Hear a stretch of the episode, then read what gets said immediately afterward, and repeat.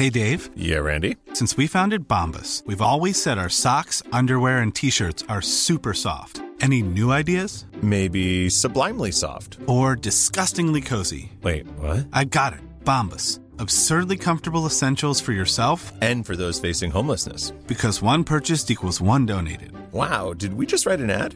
Yes. Bombas. Big comfort for everyone. Go to bombas.com slash ACAST and use code ACAST for 20% off your first purchase. A lot can happen in three years, like a chatbot may be your new best friend. But what won't change? Needing health insurance. United Healthcare Tri Term Medical Plans, underwritten by Golden Rule Insurance Company, offer flexible, budget friendly coverage that lasts nearly three years in some states. Learn more at uh1.com. This is Paige, the co-host of Giggly Squad, and I want to tell you about a company that I've been loving, Olive and June. Olive and June gives you everything that you need for a salon quality manicure in one box. And if you break it down, it really comes out to $2 a manicure, which is absolutely insane. It's also so easy to get salon worthy nails at home with Olive and June. The difference between how your nails used to look when you did them yourself and now with the Manny system is a complete game changer. The best thing about Olive and June too is it's a quick dry. Dries in about one minute, lasts for five days, and full coverage in up to one to two coats. Visit oliveandjune.com slash perfectmani20 for 20% off your first system. That's oliveandjune.com slash perfectmani20 for 20% off your first system.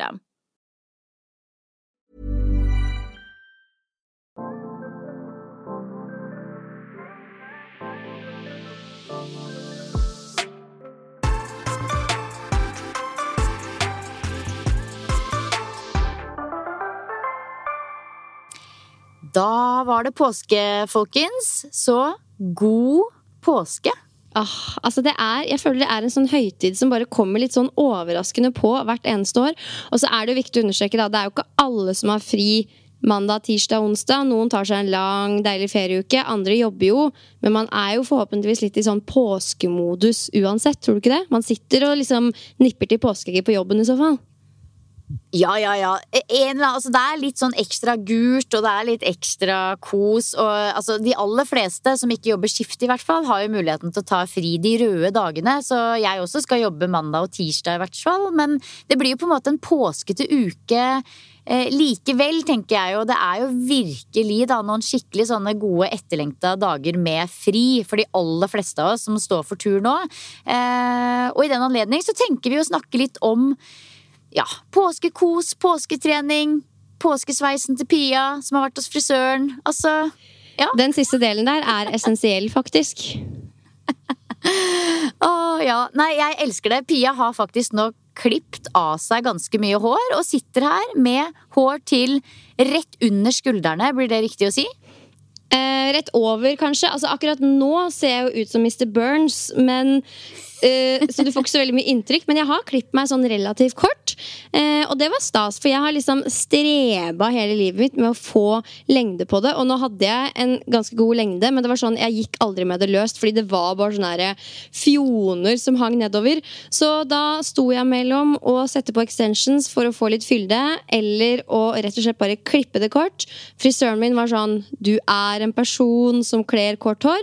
Så da bare gjorde jeg det. Og før, når jeg var yngre, så hadde det vært sånn helt sjukt, og jeg hadde vært livredd for å gjøre det. Nå var jeg litt mer sånn samme, vi bare gjør det. Og jeg er jo fornøyd, for all del. Altså, Jeg syns det er finest med langt hår hvis man har fint, langt hår. Det må jeg bare være ærlig og si. Det er ingenting som slår det. Men hvis man har litt mer sånn tynt, fjonete nordisk hår, kanskje man skal prøve en litt kort sveis, da. Det gjør vi nå. Det har vi gjort nå. Jeg syns at du ser både kul, sporty og fortsatt veldig babete ut. Så jeg vet ikke om det er det du er ute etter, men jeg syns på ingen måte du har mista på en måte noe feminint, hvis det er det du er redd for. For det, du har fortsatt lengde på håret, og du er blond, og du er vakker. Det er godt å høre. Jeg altså, det er viktig for meg å fortsatt være babete. Det er på en måte essensielt. Alt annet kommer i andre rekke. Um, og så blir man Jeg må bare si. Med kort hår så blir man, man blir stilig. Man blir litt sånn typete. Litt sånn stilig, som mamma ville sagt. Jeg er litt stilig.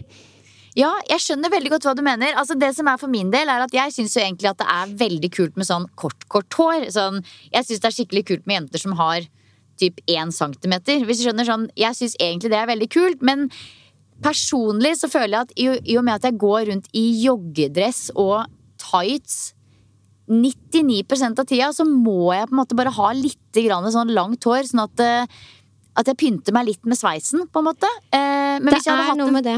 Ja, fordi hadde jeg hatt en sånn jobb hvor du gikk med høye hæler og eh, ja, litt mer fancy antrekk i hverdagen, så kunne jeg kanskje snust litt på å få meg kort sveis, for jeg syns egentlig det er veldig kult. Men dette er spennende. Vi skal jo avslutte dagens episode med å gi hverandre en påskechallenge. Jeg hadde jo planlagt én, men i og med at du sier at du liker sånn én centimeter langt hår, kanskje jeg skal bytte ut den påskechallengen her og nå.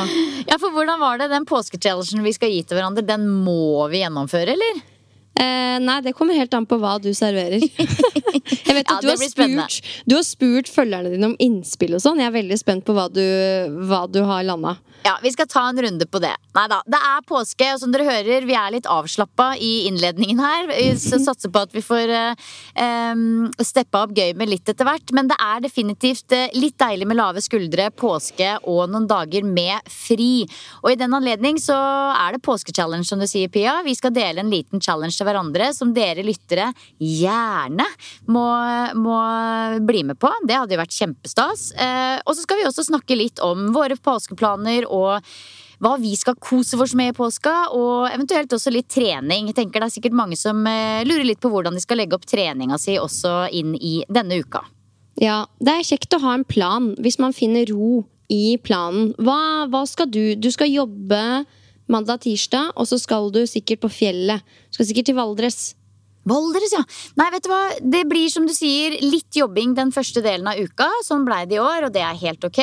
Så vi er her eh, på Fornebu både i helga og fram til onsdag inn i påskeuka. Og så skal vi, som du sier, til fjellet. Og da er det Rauland i Telemark som kaller. Så da skal vi på sånn ordentlig klassisk eh, familiepåske dit. Og det skal bli deilig. Jeg må jo også ærlig innrømme det at de siste åra så har man jo blitt litt mer tvungen til å ha hjemmepåske. Det er jo mange som har det hvert eneste år og koser seg veldig med det. Og det har jo jeg også hatt eh, de siste to åra, og har jo egentlig tenkt at shit, dette er digg. For det er jo litt spesielt sånn egentlig å trakte mot fjell, kulde og eh, superundertøy når det begynner å dra seg mot T-skjortevær i eh, Oslo-området, i hvert fall, sånn etter hvert.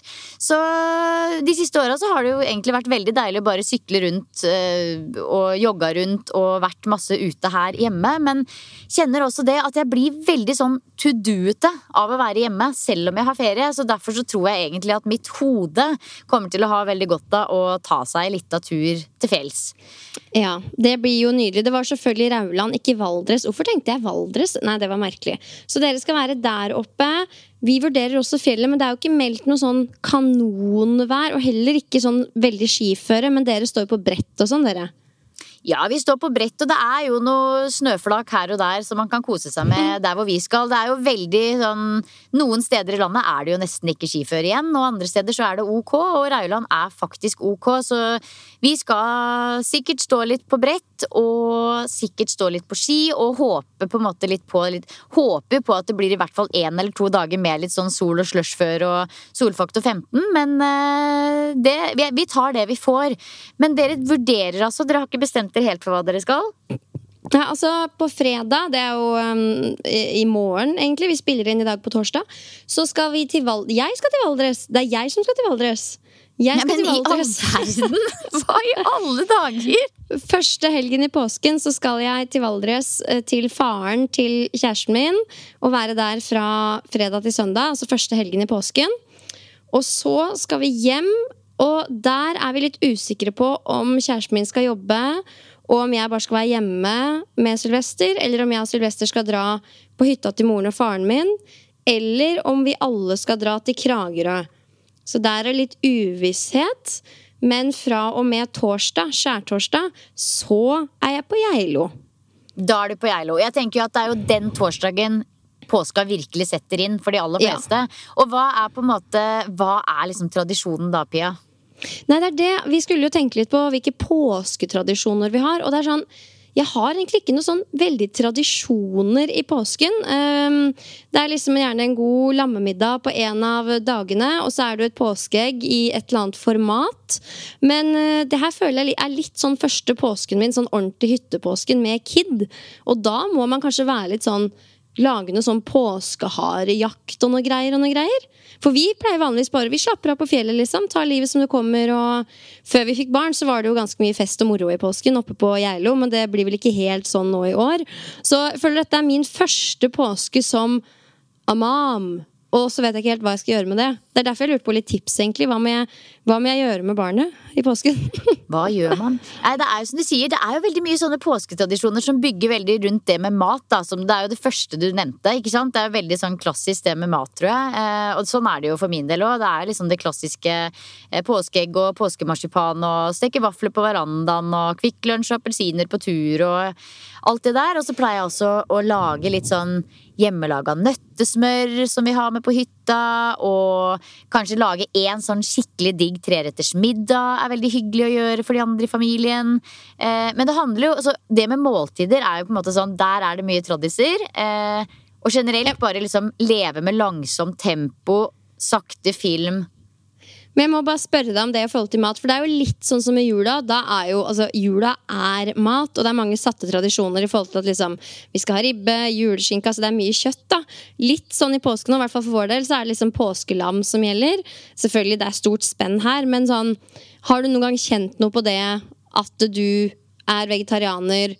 Altså, Har det endra noen tradisjoner hos dere? Eh, jeg har kjent masse på det, jeg, eh, i forhold til det med å være en sånn eh, tradisjonsknuser. Men samtidig så handler det kanskje litt om bare å ta ansvaret. Det, vi rocker opp på hytta og er litt sånn Vi lager middag tre, tre netter nå, hvis du skjønner sånn. Eller sånn Vi deler litt på, på ansvaret rundt middag, og så lager jeg eh, veldig god eh, vegetarmat som alle syns det er hyggelig å spise. Og da tror jeg ingen blir snurt fordi det ikke blei lam, på en måte.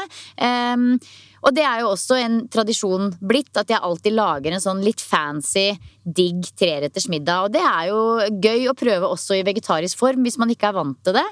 Um, så det handler kanskje litt om å lage egne tradisjoner, men jeg tror ikke det er så annerledes enn hos alle andre likevel. Jeg tror det er litt den derre sitte lenge ved bordet, skravle sakte film og langsomt tempo og bare liksom kose seg litt med ikke bare maten, men stemninga rundt maten. For det er jo ofte det også som er litt sånn eh, Det var egentlig litt det som var poenget mitt i stad også, at man med en gang begynner å snakke om og tenke på mat når det gjelder høytid, men det er jo egentlig veldig mye andre tradisjoner som eh, er vel så viktig å ta vare på og kose seg med som det som handler om mat.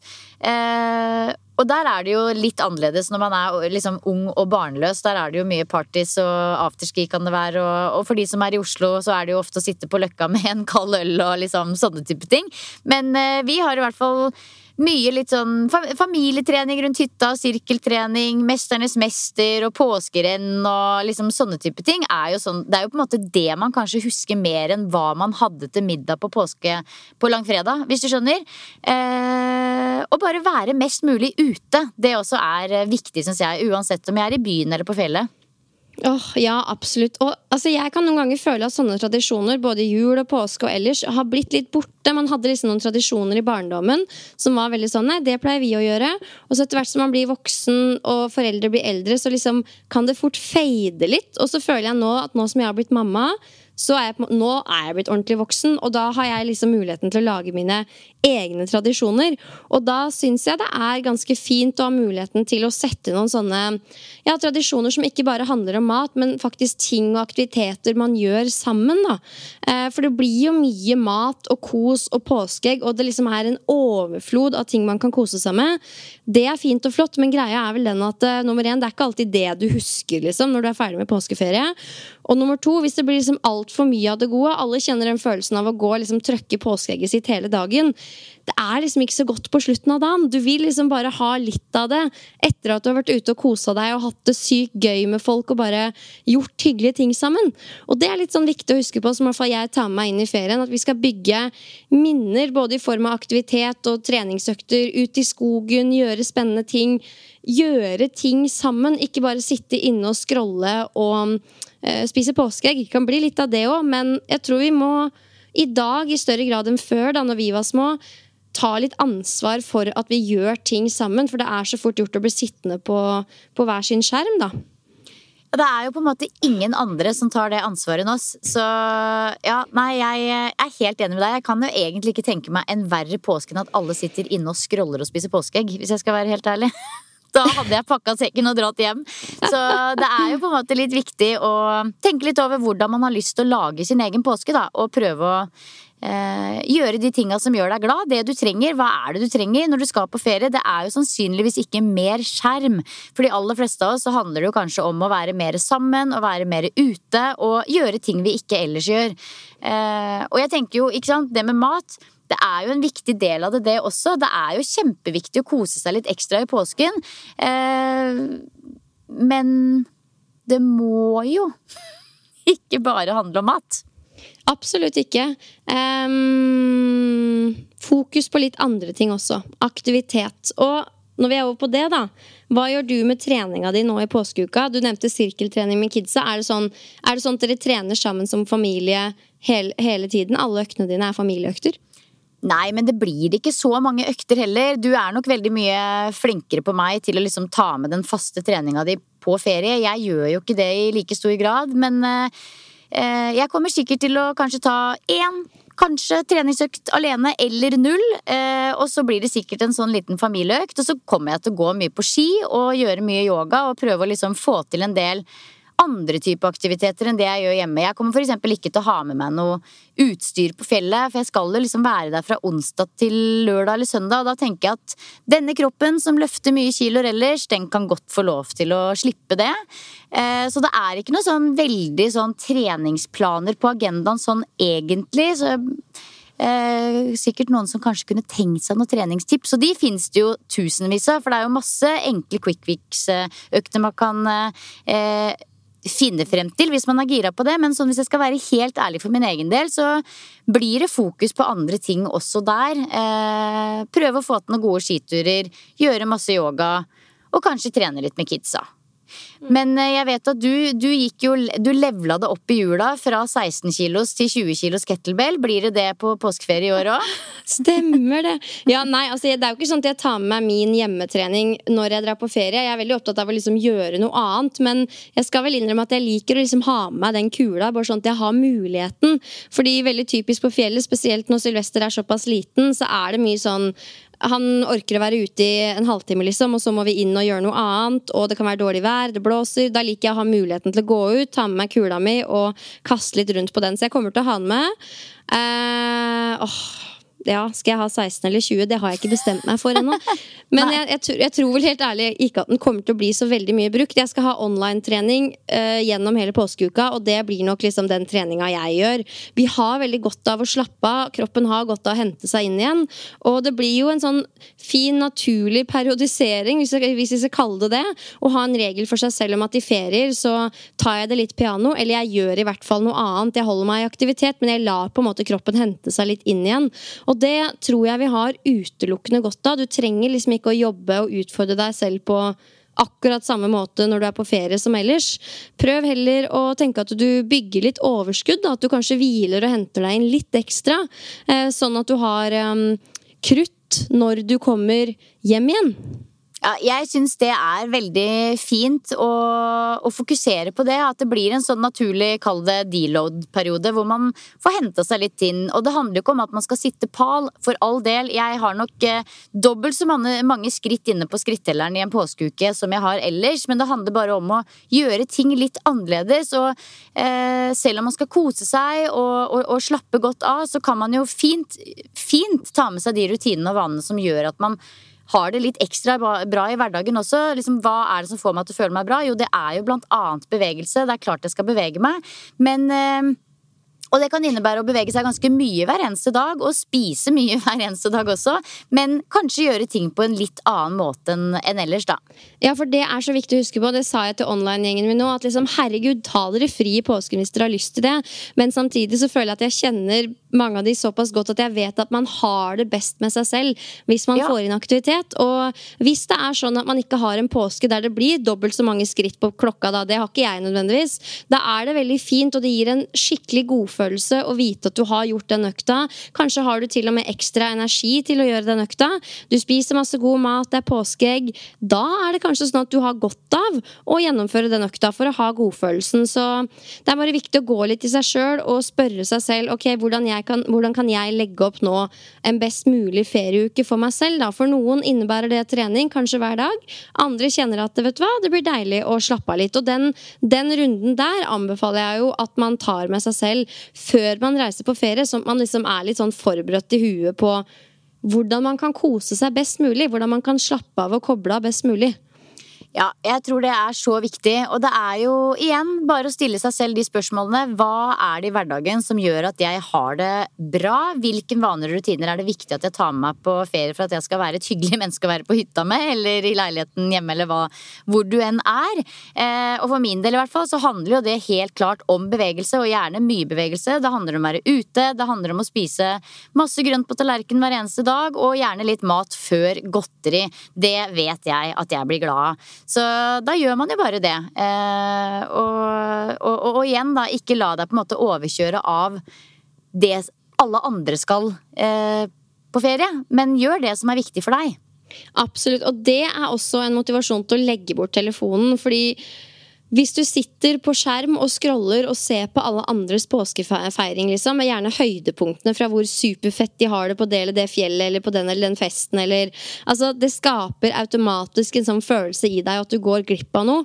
Så hvis man har mulighet, prøv å legge bort skjermen og sosiale medier så mye som mulig, egentlig, og bare nyt det at du er der hvor du er. og Gjør det beste ut av den situasjonen, og for å få til det, så tror jeg det er nyttig å legge bort skjermen. Altså, fordi den, den liksom åler seg inn i huet og forstyrrer tilstedeværelsen. Det har vi snakka om mange ganger før. Det sier seg kanskje litt selv for dere som lytter inne nå, men en påminner. Prøv å legge bort scrollinga. Ta med deg en bok, se en film. Vær liksom til stede her og nå, og ikke, ikke bruk påskeferien din på å se på alle andres påskeferie, på en måte. Det er et veldig godt poeng. Og så tror jeg også at eh, det er jo nesten litt sånn Vi sa det før vi starta i gang, at dette her med å liksom snakke om at man skal unngå dårlig samvittighet fordi det er påske og man koser seg litt ekstra. Det blir nesten sånn, Jeg føler vi har snakka om det så mange ganger før, men allikevel så vet vi jo at så mange der ute sitter med litt sånn grugleding i magen fordi de vet de går inn i en periode med ekstra mye mat, ekstra mye kos og er livredde for å komme ut av det i andre enden med dårlig samvittighet. Og jeg tenker at det, Husk det at det er viktig å nettopp gjøre noe annet enn ellers. Og spesielt alle de flinkisene som holder på med trening jevnt og trutt ukentlig, inn og ut, året rundt. Det gjør ingenting om det blir litt mindre av det, og det gjør ingenting om du spiser litt ekstra drunk. Kos deg med det, og virkelig det, det altså det, det gagner ingen å gå rundt med dårlig samvittighet. Og jeg tror nesten snarere tvert imot at uh, veldig mange av flinkisene der ute, de Det kan nesten være litt sunt å leve litt usunt, hvis du skjønner? Kjenner litt Ja, på ja. åssen veldig mange andre lever. Eh, Altså, jeg tenker at det, man kan se på det som god trening i å utøve balanse. Du er sikkert dritflink i hverdagen, har koll på trening, kosthold, alt det der, og så er du litt redd for Du stresser litt over det å slippe kontrollen. Og hvis du liksom kjenner at det er noe som er ute av komfortsonen, noe som er litt skummelt, f.eks. å dra på ferie og skulle kose seg, så bra. Der har, da har du liksom noe du kan bli bedre på. Du kan bruke påsken som en mulighet til å forbedre deg, altså bli bedre på å utøve balanse. Eh, og det, jeg sier ikke at det er lett, for veldig mange som har liksom rutiner for seg selv, så er det fort gjort å bikke litt over så fort man har fri tilgang til liksom god mat og godteri. Det kan jeg kjenne meg veldig igjen i. Jeg, eh, jeg skal ikke si at jeg sliter med det, men jeg skal ærlig innrømme at hver gang jeg kommer opp på hytta, så er det akkurat som det er sånn bryter i huet mitt som bare sier sånn nå er det fri flyt av alt mulig. Sørg for å få i deg så mye som mulig før du skal hjem. Og, og det liksom bare Altså det går litt sånn over stokk og stein da, med tanke på spesielt godteriinntak og sånne ting.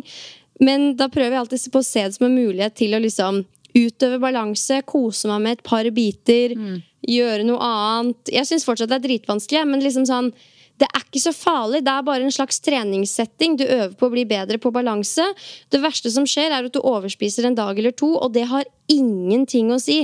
Du kommer kanskje hjem fra ferie og føler at du er større og oppblåst og sånn. Det er fordi du har mer vann i kroppen. Men det skal ganske godt gjøres å gjøre noe i påskeuka som liksom faktisk har konsekvenser eh, et par uker etterpå, da. Og det, det, er så viktig å huske på, for da er, blir det kanskje litt lettere å faktisk kose seg framfor hele tiden tenke på Tenke liksom en uke fram i tid. Mm.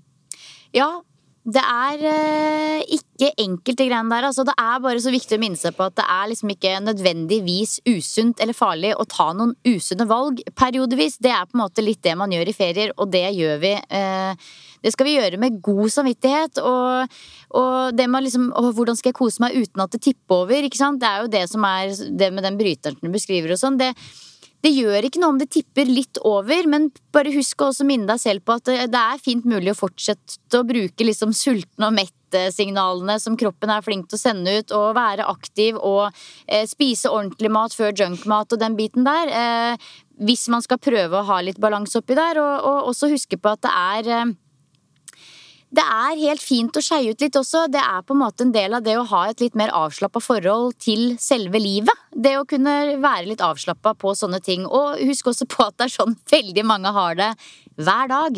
Så om du gjør det litt i påska, så går det helt fint. Eh, det vil på en måte aldri være enkelt å spasere på den såkalte gylne middelvei. Eh, noen ganger så tipper man litt over i den usunne skalaen, og noen ganger over i den veldig avslappa skalaen, eh, som kan resultere i både det ene og det andre. Men så den gylne middelveien den er ikke enkel å spasere helt rett på. Det er det ingen av oss som gjør. Eh, og er du god på å spasere på den 80 av, eh, av tida i ukedagene, og, og sånt noe, så gjør det absolutt ingenting å skeie ut litt i påska. Og det er så bra sagt, fordi det er den balansen som vi må naile. Det er det vi driver med i hverdagen. ikke sant? Du ønsker å trene og spise sunt, men også liksom kunne slappe av og kose deg. Og det er det du får trent på i påsken. Og en del av det er å liksom ta seg en godteri eller to eller ti, kose seg med det, ha godfølelse, klare å kanskje gi deg før du får den dårlige følelsen. Prøv å være litt til stede, prøv å kjenne etter sånn Når er du forsynt? Når kjenner du at du liksom har kosa deg? Og liksom har fått den godfølelsen av det du spiser? Men du kjenner at nå kan du stoppe, prøv da å liksom faktisk stoppe og liksom bare avslutte der. Hvis det er sånn at du liksom kjenner på de tingene der. Altså Det er en kjempemulighet til å bli bedre kjent med seg sjøl. Ja. ja. Og det er også, jeg kjenner i hvert fall for min del at uh, jeg er absolutt ikke flink hele tida, men jeg føler meg likevel dritflink på mange ting som går på trening og det å få til jobb og, og, og studier og holde på og løpe rundt i det hamsterhjulet. Og for meg så er det så viktig at f.eks. påske handler om noe helt annet enn å være flink.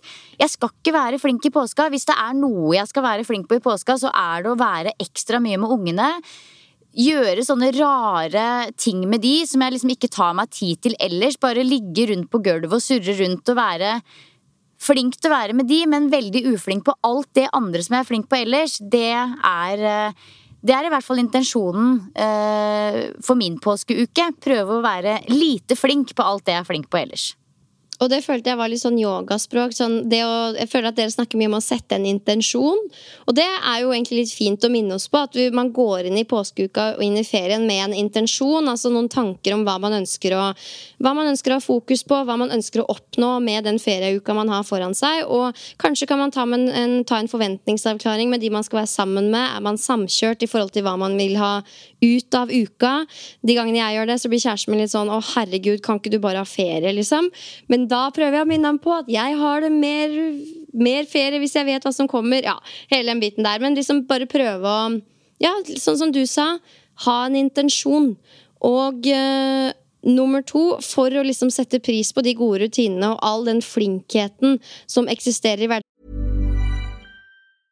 A lot can happen in three years, like a chatbot may be your new best friend. But what won't change? Needing health insurance. United Healthcare Tri Term Medical Plans, underwritten by Golden Rule Insurance Company, offer flexible, budget friendly coverage that lasts nearly three years in some states. Learn more at uh1.com. Quality sleep is essential. That's why the Sleep Number Smart Bed is designed for your ever evolving sleep needs. Need a bed that's firmer or softer on either side? Helps you sleep at a comfortable temperature? Sleep Number Smart Beds let you individualize your comfort so you sleep better together. JD Power ranks Sleep Number number 1 in customer satisfaction with mattresses purchased in-store. And now, save 50% on the Sleep Number limited edition Smart Bed for a limited time. For JD Power 2023 award information, visit jdpower.com/awards. Only at a Sleep Number store or sleepnumber.com. There's never been a faster or easier way to start your weight loss journey than with PlushCare.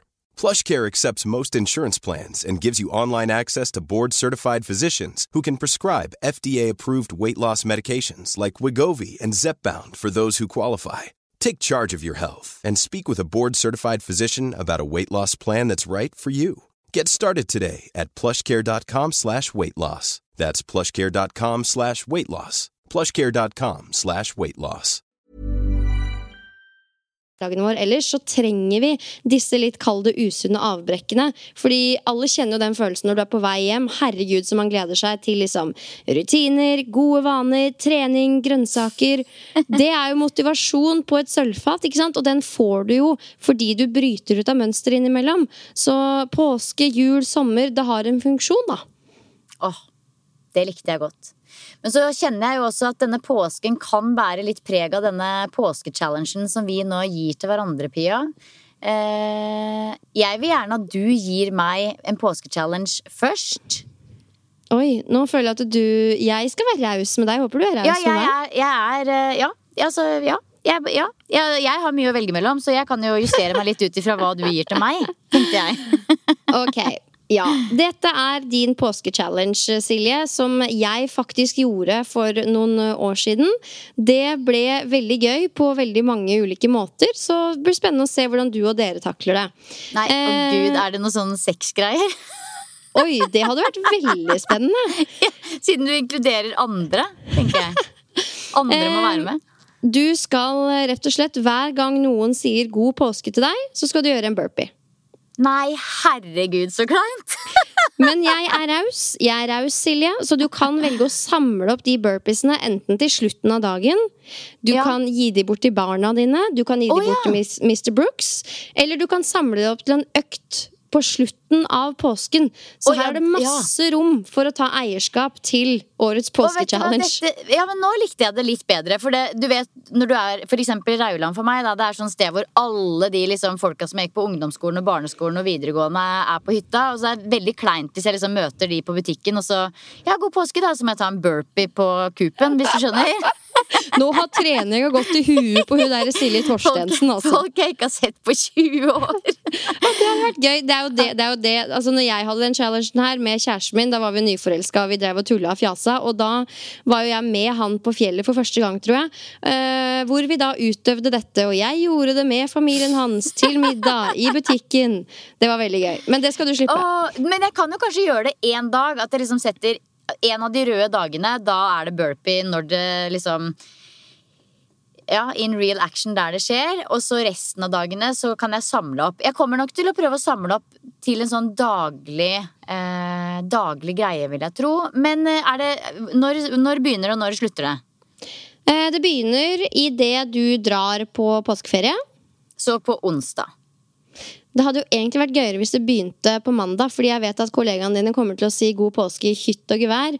Um, Vi så- tar den på mandag, fordi eh, det går fint her. Jeg føler at det, det, det kleineste er det som skjer på fjellet. Her hjemme kjenner folk meg så godt at ingenting vil overraske dem, på en måte. Men det kleineste er det som foregår på fjellet. Så ja, vi kan godt starte mandag til mandag, da.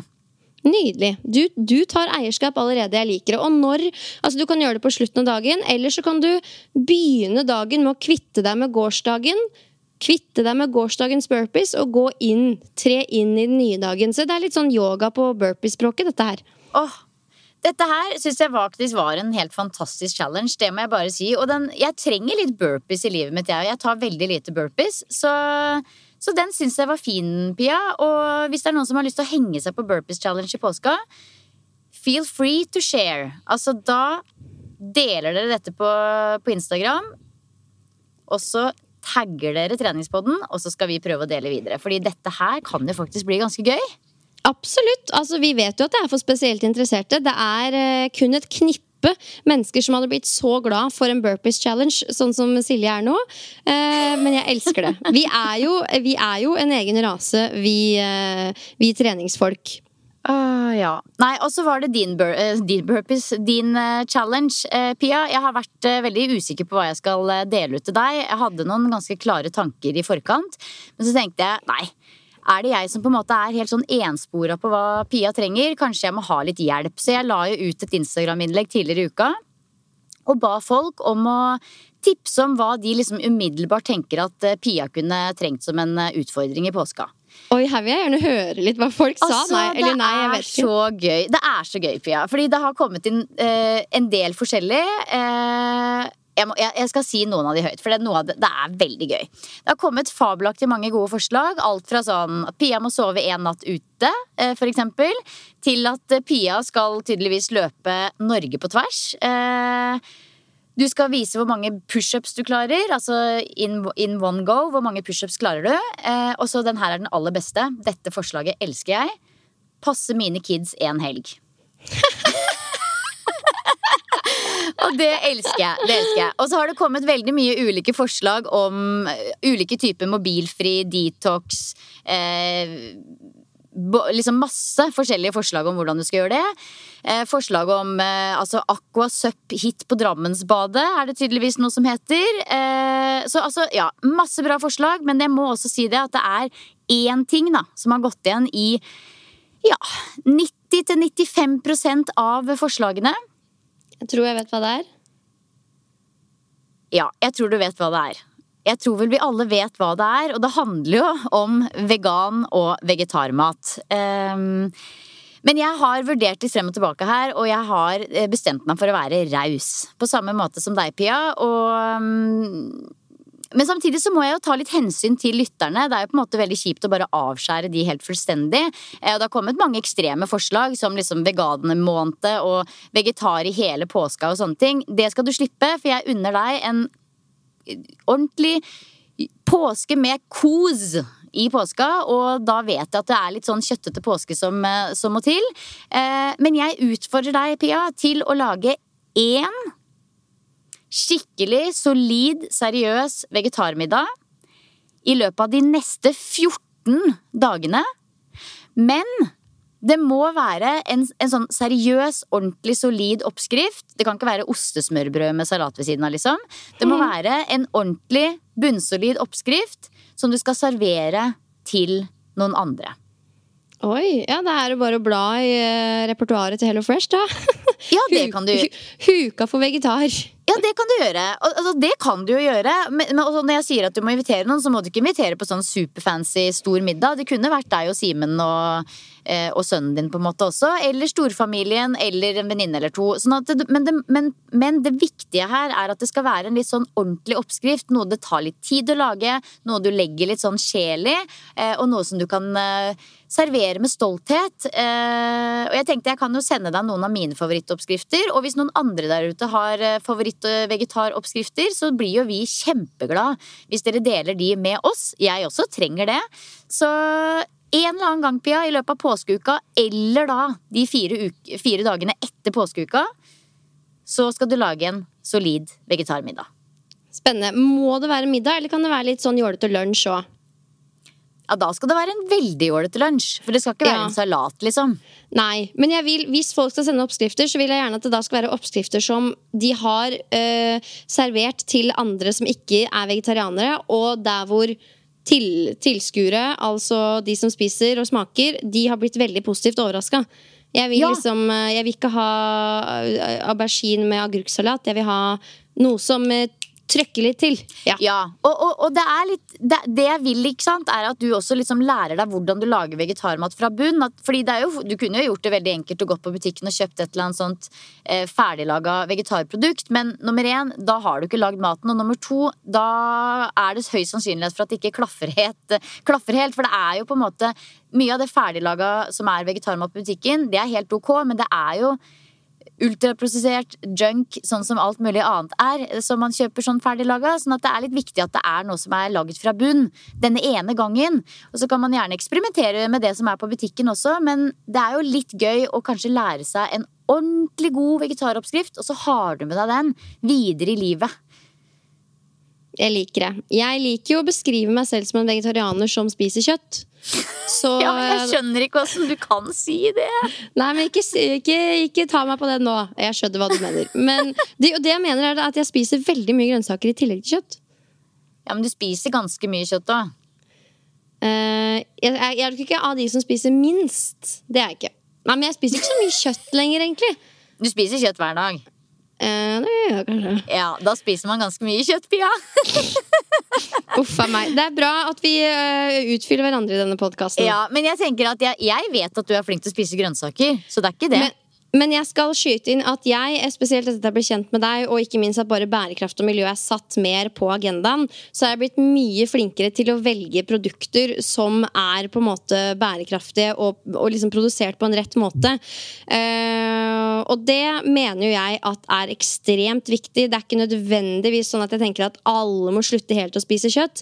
Jeg tror vi hadde kommet veldig langt hvis folk hadde lagt litt mer tanke i hvilke produkter de velger.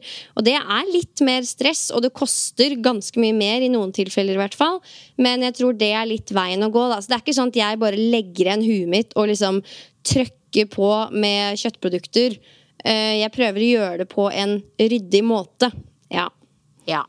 Nei da, jeg har heller ikke noe eh, Det er heller ikke det som er tanken med mitt kosthold, at alle skal legge fra seg kjøtt. Absolutt ikke. Men jeg tenker at eh, hvis alle hadde spist litt mindre kjøtt, så kunne jo alle spist litt kjøtt. Hvis du skjønner. Eh, Absolutt, For det er jo helt det at vi enig. konsumerer altfor mye av det. Men eh, jeg tenker at dette her kan bli veldig spennende. Jeg gleder meg til å følge din vegetaroppskrift-journey. Og igjen der, har du noe å dele på vegetaroppskriftfronten når det gjelder middag, del med oss, og så deler vi videre.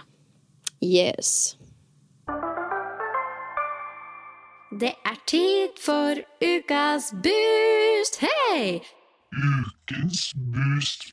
Ja, det er jo nesten en boost bare det at jeg skal få lov til å ta burpees hele påska. Det må jeg si. Ser du, jeg slår om til litt sånn grenlandsdialekt bare fordi det nærmer seg påske. Jeg merker det, og jeg liker det. Ja. Du, eh, skal jeg begynne med min boost, eller? Ja, gjør det. Jeg er spent. Ja. Du, jeg må egentlig bare trekke fram eh, talen til eh, Lise Klavernes på årets Fifa-konkurranse. Og det er ikke fordi jeg er noe sånn Jeg er jo Altså, dette huset som jeg bor i, er jo veldig opptatt av fotball. Jeg later som jeg er opptatt av fotball, men det var likevel Altså, denne talen var virkelig noe for seg sjøl. Eh, det var en så ekstremt inspirerende tale som jeg anbefaler alle å se. Og for de som ikke vet om hvem verken Lise er, eller denne, hva dette tale, denne talen handler om, så er det jo da Lise Klavernes som er eh, president i Norges Fotballforbund, og ganske nylig har blitt det. Eh, Hun er tidligere fotballproff og er jurist. og denne rå dama holdt en skikkelig sånn power-tale på en Fifa-kongress eh, sist uke, som har fått veldig mye oppmerksomhet internasjonalt, i hvert fall sånn i fotballmiljøet. Og for oss som ikke er så interessert i fotball, så var det også en veldig stor og flott tale å, å se på. Det var en kjempeinspirerende tale så, som det var liksom spennende å se på. Litt sånn derre at du tør! Eh, fordi hun adresserte så sinnssykt mye ganske alvorlige og veldig viktige eh, ting som ikke alle der ute er så veldig happy eh, for at kommer fram i lyset, da. Eh, og da blir det jo med en gang veldig spennende. Så det hun annet adresserte i denne egentlig ganske korte, men fantastiske talen, var annet veldig sterk kritikk mot at eh, fotball-VM skal holdes i Qatar i år, av eh, mange ulike grunner. Men det er jo mange problemstillinger rundt det at eh, man plasserer VM, altså verdensmesterskapet i et land eh, som har så annerledes verdier enn det fotballens verdier egentlig er. Eh, og det skal jo f.eks. være trygt å delta på VM, og, eller komme og se på VM. Egentlig litt sånn uavhengig av om du er jente, hva slags legning du har, eh, osv. Det er sånne ting som er helt åpenbare for oss her i Norge. men det er ikke så åpenbart når de arrangerer VM i Qatar. Så det var jo én ting. Men så er det jo også dette med at det er kjempeproblematisk å arrangere et så stort rigg i et land som består av på en måte 90 fremmede, fremmedarbeidere som lever under helt grusomme forhold. Eh, og at det kommer til å bli mye ekstra jobb på de mot dette VM-et, det er det jo liten tvil om.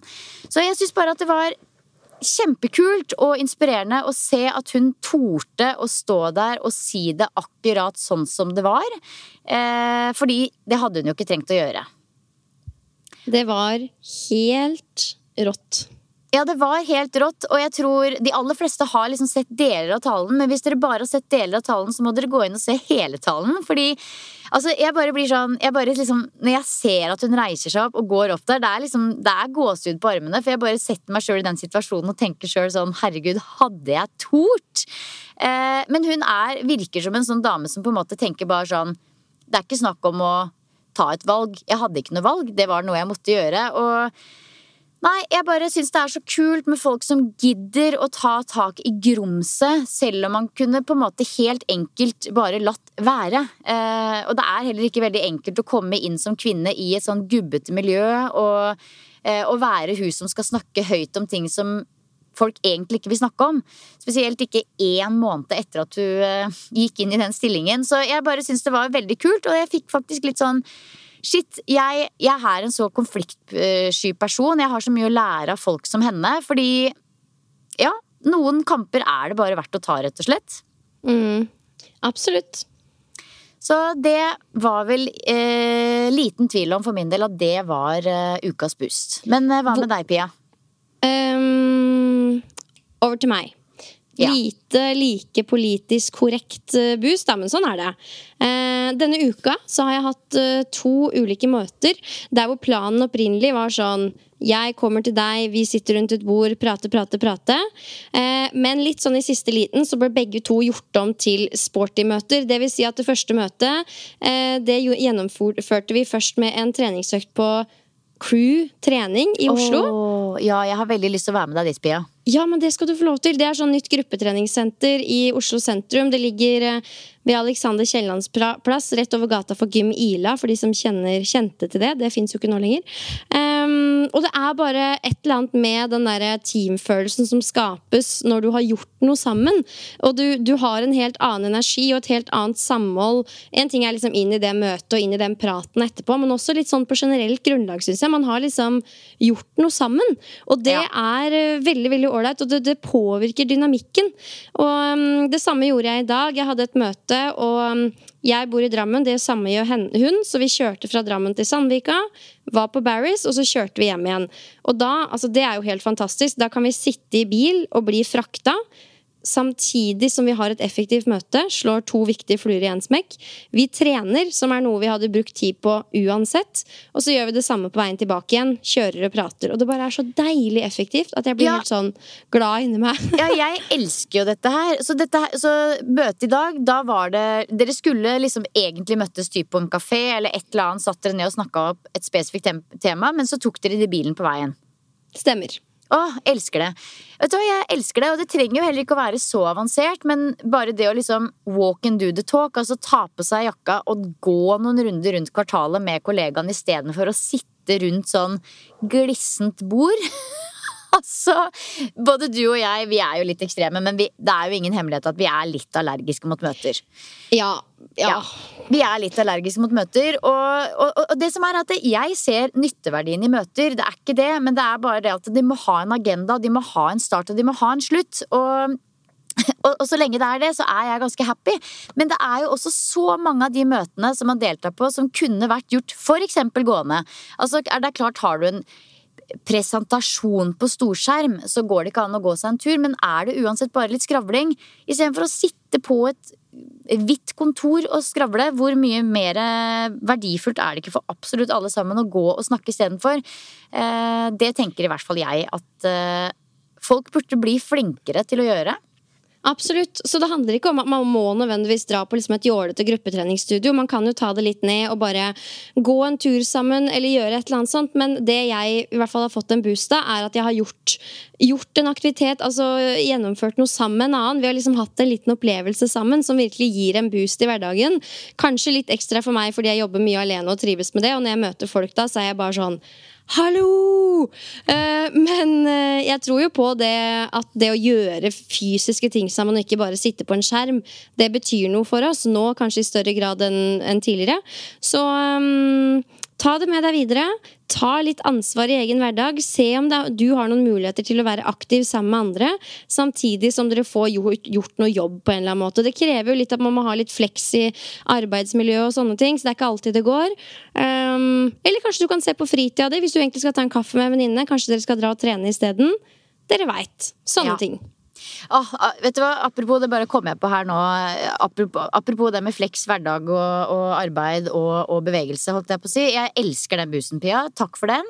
Eh, og i forbindelse med det så kom jeg på nå at eh, altså under den perioden hvor folk hadde hjemmekontor og treningssentrene var åpne, så hadde jeg veldig sånn fast gjeng på mine torsdagstimer som jeg har før vi spiller inn Eh, episode, eh, som da fikk flekse til seg litt trening fordi de hadde hjemmekontor. Og med en gang hjemmekontor var ferdig, så forsvant på en måte denne gjengen. Og så har det vært litt glissent nå, fordi jeg har måttet eh, få inn en ny gjeng. Og i dag tenkte jeg på det på veien at nå er den, nå er den nye gjengen på plass. Men det som også, og det er bare helt amazing, det var Stinn Brakke der i dag, og det er så fantastisk digg. Men det som var eh, kanskje enda morsommere, er at i denne faste gjengen nå så er det også kommet tilbake igjen en del av de som hadde hjemmekontor, som nå egentlig er på kontor, men som på en måte har blitt litt varme i trøya og ordna det til, sånn at de kan komme og trene litt på dagtid selv om de egentlig er på kontoret. Eh, og det tenker jeg er helt fantastisk, fordi det er jo også en del arbeidsplasser som sliter litt med å få folk tilbake igjen. De vil gjerne ha hjemmekontor en dag eller to, nettopp fordi de har liksom oppdaget hvor eh, mye enklere det er å legge inn f.eks. trening, og da burde jo arbeidsplassen i enda større friste til å komme tilbake ved å f.eks. si men vet du hva, stikke ut til lunsjen og ta deg en økt. Eller vi har yoga på kontoret fra sju til åtte, og så starter vi opp klokka ni. Altså sånn, eh, De tinga der de bidrar virkelig til at folk trives bedre på kontoret. Det er jeg helt overbevist om. Ja, ja, ja. Absolutt. Så det har jo jeg snakka om før, at jeg føler at alle arbeidsplasser burde ha en obligatorisk gymtime hver eneste dag for sine ansatte. Hvorav du sier at mange er flinke til det. Det er veldig bra, men jeg tror at mange kan bli enda flinkere. Spesielt liksom utenfor Oslos uh, grenser. Ja. Nei, det var i hvert fall gøy å se at nå er det liksom nå er de timene tilbake igjen med både nye og gamle, og det er eh, en god følelse. Og det er godt å se at det er mange flinke ledere der ute som vet hva som er best for sine ansatte. Absolutt. Det er mye som er tilbake igjen, dere. Eh, jeg reiser jo på treningsreise hvert øyeblikk. Det er i mai. Og i juni så er det jo ShapeUp Weekend. Da skal blant annet jeg og Silje opp for å ha treningsøkter. Vi skal spille inn podkast, og det er masse andre profilerte trenere som skal oppover til Vestlia på Geilo. Så hvis du ikke har sikra deg plass der ennå, Altså, dette er jo det første treningseventet som ShapeUp gjør på typ to år. Så råder jeg deg til å gjøre nettopp det. Um, og så kan jeg legge til en liten miniboost til, og det er jo at uh, ShapeUp um, i, i, form av, i tråd av, i form av Hanna Sundquist og Lotte Oksholm har kommet med en ny podkast som heter Sporty Mama. Og det ligger jo litt i navnet hva den uh, inneholder. Jeg har ikke hørt første episode enda, men jeg vet at målet med podkasten er å spre treningsinspirasjon til mammaer, enten du er nybakt mamma, eller om du har en kids eller ti, en kid eller ti. og jeg tenker at Det er jo et fantastisk tilskudd inn i denne sfæren med mammaer og pappaer kanskje i alle aldre som trenger å få den derre tidsklemma til å gå opp. Så om du ikke har gjort det ennå, sjekk ut Sporty Mama der hvor du hører podkast. Ja, veldig godt tips. Og både Lotte og Hanna kommer jo også på ShapeUp Weekend, som du nevnte.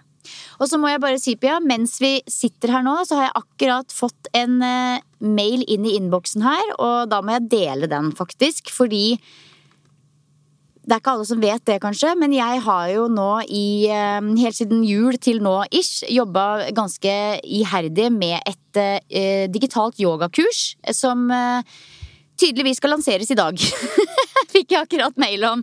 Um, ja, så det er veldig gøy. Altså For de som ikke vet det, så er det altså et digitalt yogakurs. Enten en ekspressvariant med åtte leksjoner, eller en eh, premiumvariant med 16 leksjoner. Jeg anbefaler jo absolutt å gå for dem på 16, for hele målet med dette kurset er på en måte ikke at folk bare skal gjøre yoga, det er at de skal lære yoga. Eh, og gå fra ett sted og ende opp et helt annet sted. Så rett og slett ta seg en liten reise med yoga og lære noe underveis. Ikke bare gjøre, men faktisk liksom lære. Og dette kurset har jo hatt noen intense innspillingsdager, og det har ligget mye mye eh, detaljert planlegging i forkant. Eh, ingenting er tilfeldig der, det kan jeg i hvert fall eh, fortelle. Og så har det jo vært mye klipping og mye ordning nå, men tydeligvis så har jeg akkurat fått i innboksen her at det skal lanseres i dag. Så hvis noen har lyst til å lage seg en liten yoga-challenge i påska og teste dette kurset, så ligger altså det ute på gnist.no. Og det er et um, samarbeid mellom meg, gnistkurs.no og ShapeUp Norge. Eh, masse deilig yoga. Både dynamisk power-yoga og litt rolig yoga. Og også et godt innblikk i både filosofi, meditasjon og pust. Altså Det her føler jeg er helt fantastisk. Jeg elsker jo kurs. Eh, og det, det, dette her gjør, er jo at det gir deg muligheten til å ta litt eierskap til yoga. Lære deg yoga litt på din egen måte. Og så kan du fortsette å gå på fysiske timer på sats og hurra meg rundt, men jeg ser i hvert fall for meg, Hvis jeg hadde tatt et sånt kurs, så hadde jeg skjønt litt mer av yogaen og kunne tatt litt mer eierskap til de øktene. Og det er jo nettopp det jeg savner. For jeg føler jo at jeg bare møter opp og liksom skjønner liksom ikke så veldig mye av verken det ene eller andre, og hvorfor vi gjør det og ditten og datten. Eh, så her, Silje, her har jeg trua. Gnistkurs.no. Ja, det er riktig. Og det er, vet du hva, jeg, jeg, det med kursformat for meg, det er egentlig ganske nytt, men det er noe jeg har hatt lyst til å jobbe med så lenge. Nettopp fordi det du sier, Pia. Fordi når jeg holder en åpen klasse, enten det er digitalt eller på et fysisk senter, så er det jo nettopp det det er. Det er en åpen klasse der hvor du eh, må regne med at noen aldri har vært på yoga før. Du kan regne med at noen har vært yoga i 15 år. Eh, det vil på en måte eh, være fint, fullt mulig hver eneste gang å dekke behovet til hver enkelt deltaker, men her får får du i mye større grad skreddersydd et opplegg der hvor du liksom tar det litt sånn steg for steg videre. For det er ingen som kommer til å komme inn, droppende inn på, på økt nummer fire. Det er på en måte deg og kurset ditt. Så nei, jeg håper at eh, Jeg er veldig spent egentlig på hvordan det blir tatt imot, og håper jo som sagt at de aller fleste velger å gå for denne premiumløsningen, fordi der får man veldig mye i én pakke. Så det skal bli spennende. Hvor mye koster denne premiumløsninga? Nei, det er jo det, jeg aner jo ingenting her. Jeg har akkurat fått mailen, og den er kjempelang, og jeg må, jeg må sette meg litt inn i ting her. Men ja, gå det, inn Det gå står sikkert på, på, nettsiden. Ja, jeg tror ikke det er så halvgærent. Gå inn på gnistkurs.no eh, og check it out. Nydelig. Da takker vi for følget, dere. Nyt påsken, senk skuldrene. Det er ikke så farlig. Eh, våren kommer tidsnok. Bare nyt den ferieuka her nå, og så setter vi inn støtet mot sommerferien. Ah, nydelig. Ha en riktig god påske, alle sammen. Kos dere masse. Og så poddes vi faktisk også neste uke. Yes. Adjø. Adjø.